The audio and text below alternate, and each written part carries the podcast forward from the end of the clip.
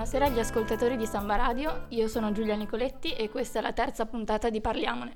Le prime due puntate le abbiamo dedicate per raccontare la storia di Federico Samaden, un ex tossicodipendente che dopo 12 anni di eroina ha dato una svolta alla sua vita e è diventato capo della comunità di San Patrignano. Oggi cambiamo totalmente pagina, ci buttiamo nel mondo dello sport, in particolare della pallavolo, e infatti è ospite con noi Luca Vettori. Buonasera a tutti.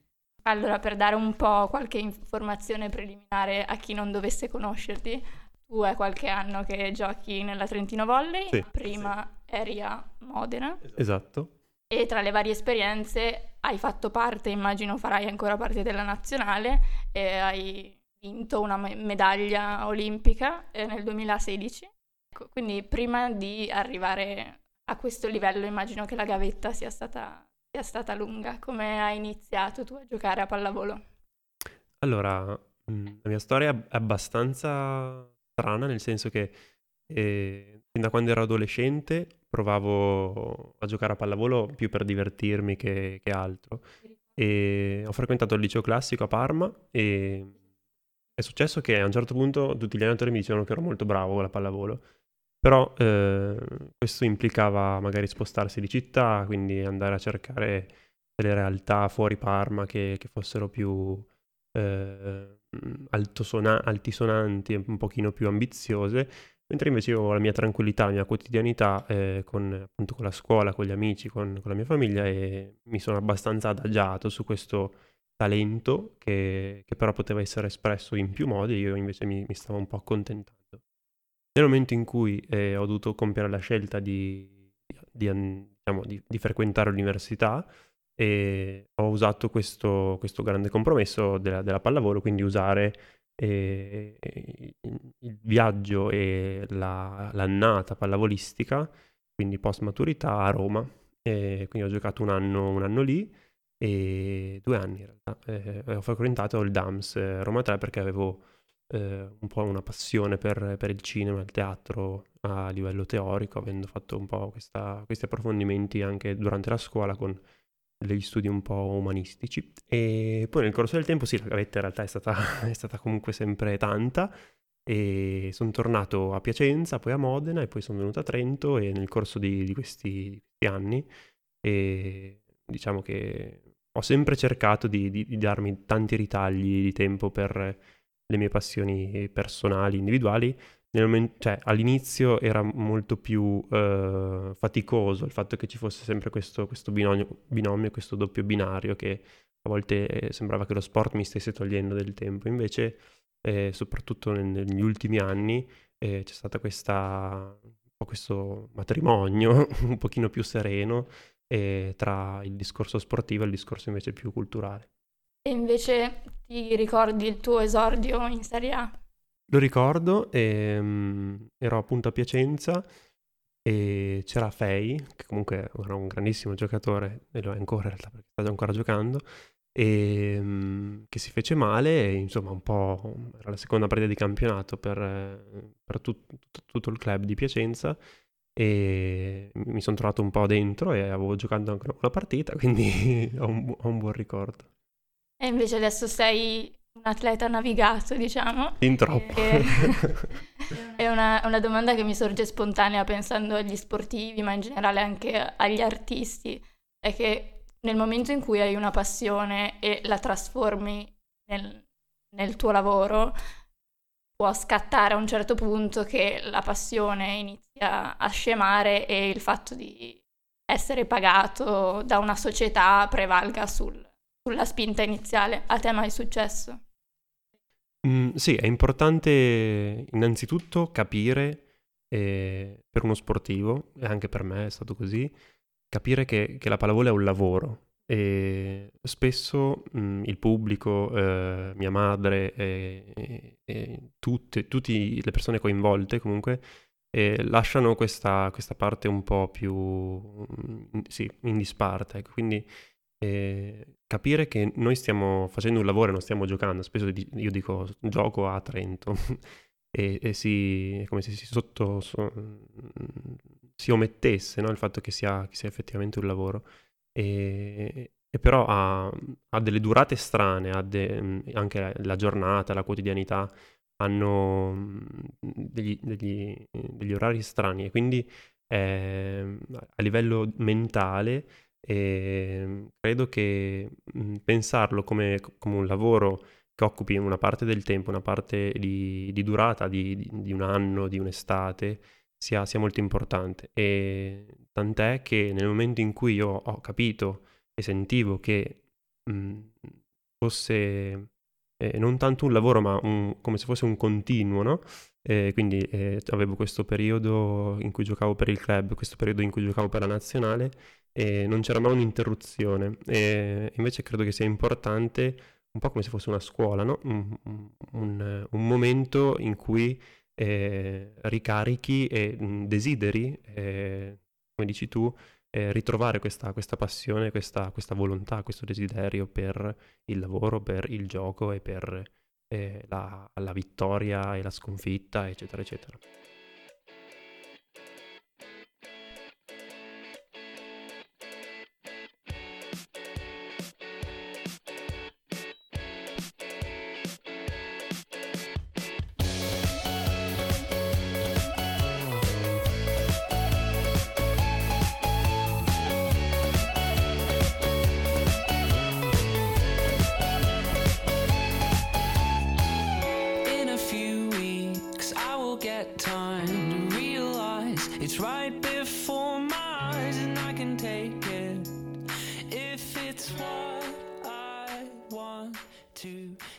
A proposito di motivazione, penso che arrivare al top sia difficile, ma forse è ancora più difficile mantenere un certo livello e come trovi la motivazione per iniziare un campionato dopo che, che ne so, ne hai appena vinto uno?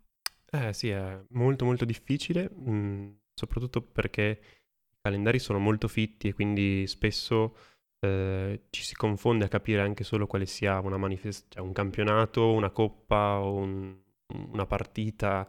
Eh, qual è la più importante? È una domanda a cui non si può rispondere, anche perché eh, la, la, società che ti paga giustamente ha eh, l'ambizione di, di, vincere tutte le coppe a disposizione.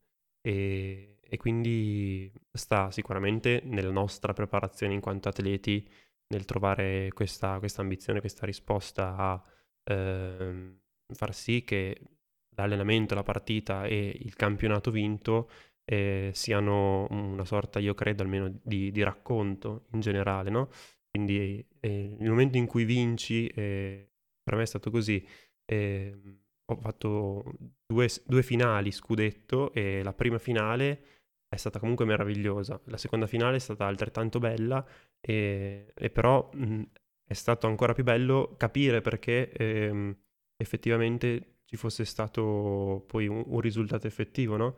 E, ehm, e, quindi io credo che eh, sì, sia molto, molto, molto bello, molto importante eh, trovare questa energia e, e costruirla, farla, farla, germogliare insieme a tutte le persone che ci circondano, perché mh, la cosa più bella forse della, dello sport e della pallavolo è che eh, sia un, un lavoro molto di, di, squadra, molto di, di, team building, no?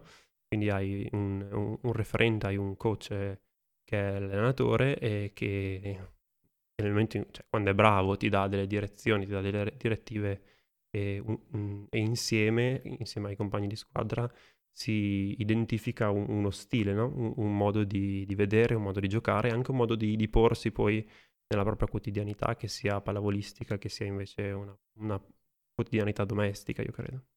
E a proposito di compagni di squadra, magari da fuori ogni tanto ci dimentichiamo che oltre al fatto di essere compagni di squadra si è colleghi prima di tutto e si, magari si dà per scontato il fatto che ci sia, che ne so, un rapporto amicale anche. Ecco, com'è la relazione all'interno dello spogliatoio generalmente?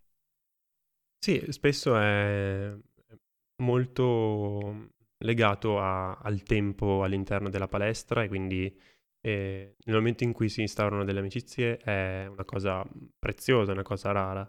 E, perché spesso giustamente magari qualcuno è più grande, ha una famiglia, dei figli e si desidera anche insomma avere un, un proprio spazio che sia al di fuori de, del lavoro e del, dei colleghi, e, però sicuramente eh, va un po' oltre, forse questo proprio nei, nei termini di lavoro, a, cioè c'è un affetto, c'è un, una complicità che, che funziona eh, meglio quando c'è, io credo, quando, quando questa complicità ha, ha, insieme una costruzione e ha dei valori, come se insieme si, si stesse cercando un po' artigianalmente di, di, creare la creatura che è la squadra, no? E, e i frutti non, non si vedono se non nel momento in cui alla fine tu con questa creatura puoi aver scritto e descritto un racconto, puoi aver scritto e descritto una vittoria, un campionato, eccetera, eccetera. Immagino che in questo l'allenatore abbia un ruolo decisivo. Sì, nel momento in cui è bravo io credo che sia eh, decisivo e ho la fortuna di, di, aver incontrato Angelo Renzetti che è un allenatore sicuramente in questo eh, maestro eh, nel, appunto nel cercare eh, la motivazione, l'ambizione e soprattutto nel, nell'avere il desiderio di, di, di trovare i, i, temi, i motivi per, per costruire la squadra. Prima abbiamo parlato appunto della nazionale e una cosa che è venuta fuori parlando con mio fratello che è esperto di basket, invece lui mi dice sempre che la nazionale eh, di basket degli Stati Uniti è molto più scarsa rispetto ai, ai team di NBA regolari perché le società impongono quasi ai, ai, ai, loro atleti per paura che si infortunino di non andare in nazionale. Tu come vivi la convocazione in nazionale? Beh, questa è una domanda trabocchetto, però mm, la convocazione in nazionale è, è, una cosa che è un dono, è una cosa che, che ti viene data e a cui tu, secondo me, eh, puoi rispondere e, e devi rispondere. E ciò significa che a una domanda puoi rispondere sì o no, io credo. E, e non, lo farà, non, lo faccio eh, per il club, per non infortunarmi, non lo faccio per eh, invece vincere tutti i trofei cui, a cui ho a disposizione, ma dal mio punto di vista, mh, mm, come dicevo prima, il, il tempo è, mh, mm, dopo diventa troppo, quindi e nel momento in cui su, tu sei eh, occupato per eh, 300 giorni all'anno a giocare a pallavolo e lo fai per più anni, io mh, mm, mi sono sentito di, di, dover compiere questa scelta e quindi per due anni consecutivi ho, ho scelto di, di, di smettere di, andare in nazionale. E pur eh, comunque tifando la nazionale e considerandola come una cosa preziosa e, e meravigliosa. E spesso mh, non, c'è ma- non c'è un accordo tra più campionati che io credo abbiano un interesse molto eh, personale e individualistico eh, rispetto appunto a eh, diritti sportivi, televisivi, quindi mh, lo vediamo sia nel campionato di, di, Serie A sia nel campionato delle federazioni internazionali. E e quindi senza scrupoli alla fine a rimetterci ci sono gli atleti, quindi io credo che purtroppo mh, non sarò l'unico o l'ultimo a dover compiere questa scelta ne, negli anni venturi, perché eh, a parte che ci, mh, ci, sono sempre più ragazzi giovani che, che diventano bravi. E, e, questo significa che quelli che tendono a, essere, a diventare più, più adulti, più maturi, eh, vedono eh, giocatori sempre più ambiziosi e che, che, ancora non si sono posti queste domande. E nel momento in cui invece mh, mm, hai, come me, eh, avuto questa difficoltà a rispondere sì o no, eh, io credo che sia assolutamente mm, considerabile. Non, non, dico che sia legittimo mh, mm, indossare o meno la maglia nazionale, anzi. Eh, quindi la premessa è che sicuramente è un, è un dono eh, questa chiamata, ma che eh, ci, ci, possa essere una risposta affermativa o, o no.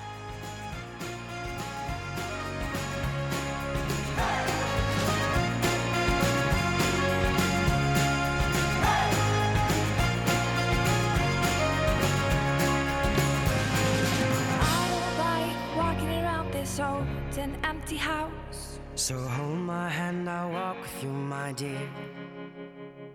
The stars creak as you sleep, it's keeping me awake.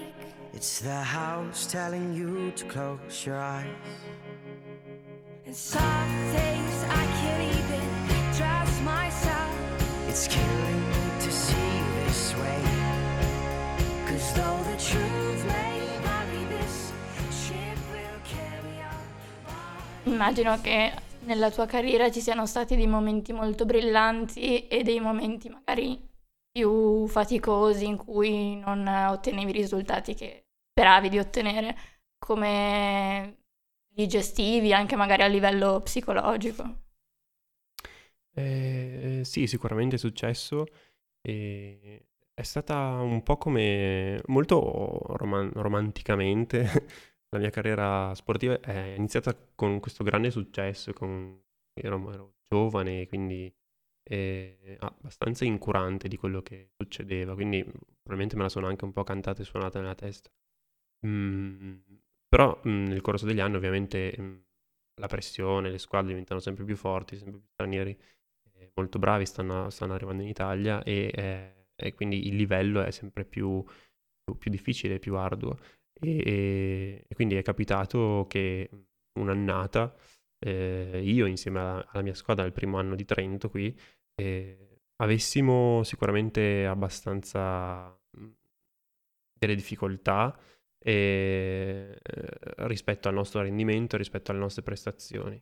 E, c'è tutto uno studio dietro eh, riguardo a, a, ciò che, che si aspetta eh, atleticamente e sportivamente, quindi è importante e credo che questo sia molto sottovalutato sia nelle giovanili che all'alto livello, eh, una, una, sorta di, di percorso eh, oltre che fisico, oltre che tattico, oltre che appunto nella vera pallavolo, eh, più se vuoi psicologico, eh, in modo da eh, trovare dei, dei paracaduti e dei cuscinetti nel momento in cui la situazione, in quanto tu atleta individuale, eh, sei sprovvisto di, di, delle risposte, di, delle soluzioni, no?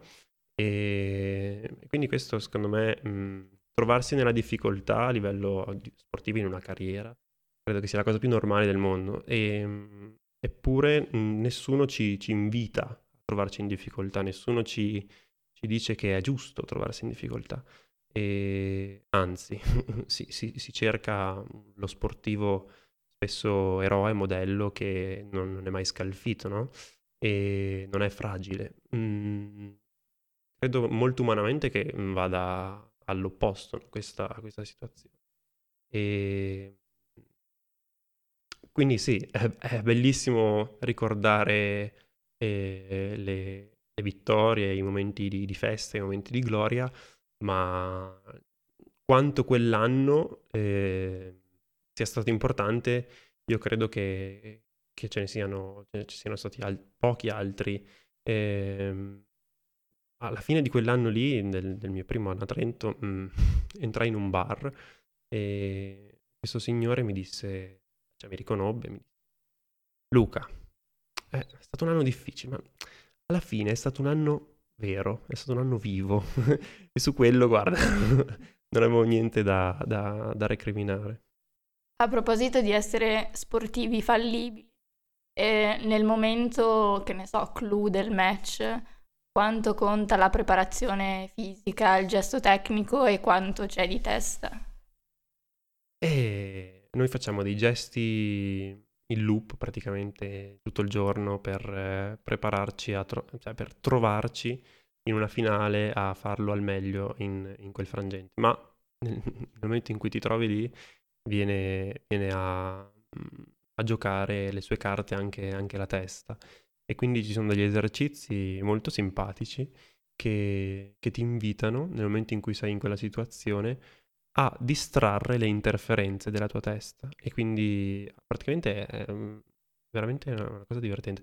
Se spesso, non so, ci si trova in battuta a, a, dover fare quella battuta che è la battuta più importante, ma tu ovviamente non puoi pensare che quella sia la battuta più importante se sbagli, ma invece mh, a volte tu devi contare o devi cantare e mh, E tutto questo avviene in una frazione di secondo, in una frazione di, di gioco in cui tutto il mondo ti guarda, tutto il pubblico ti guarda, tua madre ti guarda, e però tu in, quel- in quell'attimo devi essere bravo a ripercorrere ovviamente il gesto che hai fatto milioni di volte, che sai fare, e soprattutto a distrarre quelle che sono eh, le interferenze che potrebbero in qualche modo deviare la, la tua normalità e il corso di, di questo gesto.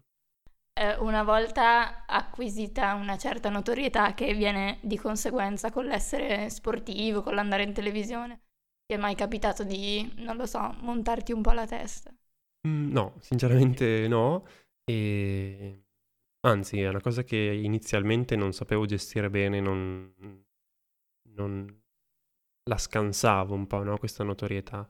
E tanto che mi hanno sempre un pochino guardato, ma anche, giustamente, come un po' uno snob su, su alcune cose e gli do ragione. Però, mh, appunto, come ti dicevo all'inizio, nel corso del tempo è stato importante fare un po' pace con, eh, con- con questa notorietà e sono abbastanza orgoglioso di, di- in realtà come avevo reagito inizialmente, quindi facendo questa distinzione tra persona e personaggio, perché spesso eh, il rischio diventa, diventa quello, no? Quindi il- l'occhio del, del tifoso che idealizza e che insomma eh, ruba dalla, dalla cornice il quadro. E mentre invece era importante mh, renderci umani, renderci fragili e renderci eh, il più possibile persone. E- ed è stato importante mh, trovare un po' un messaggio, dei valori da, da condividere nel modo più normale e semplice possibile con, con le persone che, che- che ci, ci guardano, ci, ci ascoltano in qualche modo e non, non crediamo assolutamente di essere dei modelli o dei maestri di niente, e- però semplicemente abbiamo un, un potenziale che potrebbe essere gestito in un modo concreto e mm, anche eh, saggio.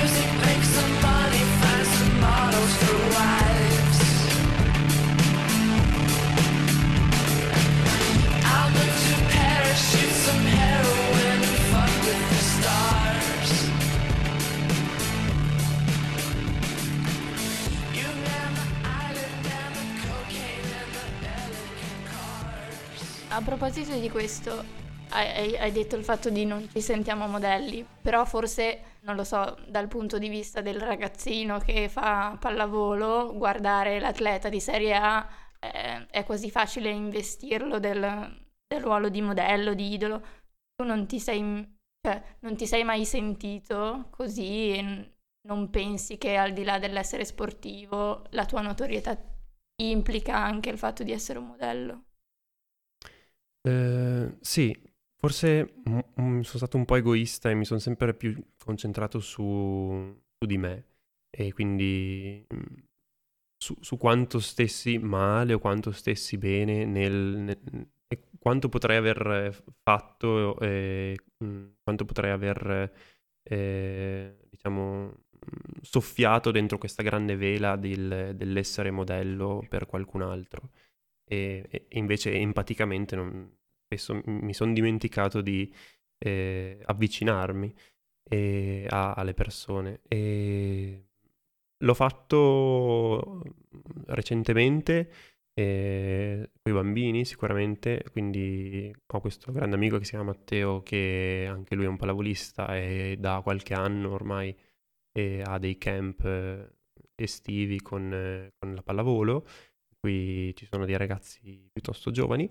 e, e lì anche la, la semplicità e la normalità del- dello sbagliare insieme, del, del provare a capire eh, un bugger piuttosto che un palleggio come potrebbero essere più efficaci oppure d'altra parte, non so, farci insieme una passeggiata nel bosco in Umbria è stato, è stato quanto mai essere un modello, ma in realtà non accorgersene. Prima parlavi del fatto che all'inizio è stato molto difficile non far prevaricare troppo l'aspetto sportivo sulla tua vita e adesso, al di là degli allenamenti, della preparazione della partita, cosa, cosa rientra nella tua quotidianità?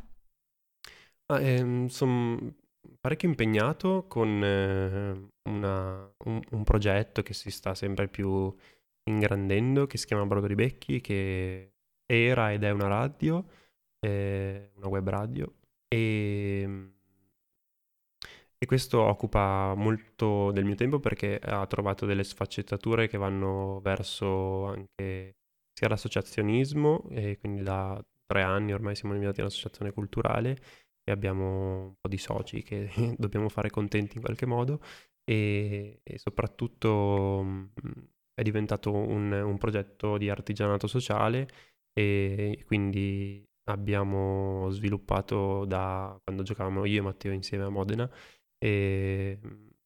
questa idea, questo sì, progetto di, di sartoria etica e coinvolgendo eh, dei laboratori congolesi in Africa, in cui mia zia ha abitato eh, a Goma eh, per eh, dieci anni e quindi mi aveva sempre detto, mi aveva sempre invitato a fare qualcosa vista la mia notorietà per, per questo luogo e quindi io all'inizio non trovavo una risposta e non volevo far sì che, non so, la maglietta della nazionale avesse, andasse in asta e io eh, lasciassi i proventi, ma e nel momento in cui eravamo io e Matteo che avevamo questa web radio, ci siamo detti, ma cavolo, sarebbe bellissimo eh, creare una sorta di, di veicolo, no?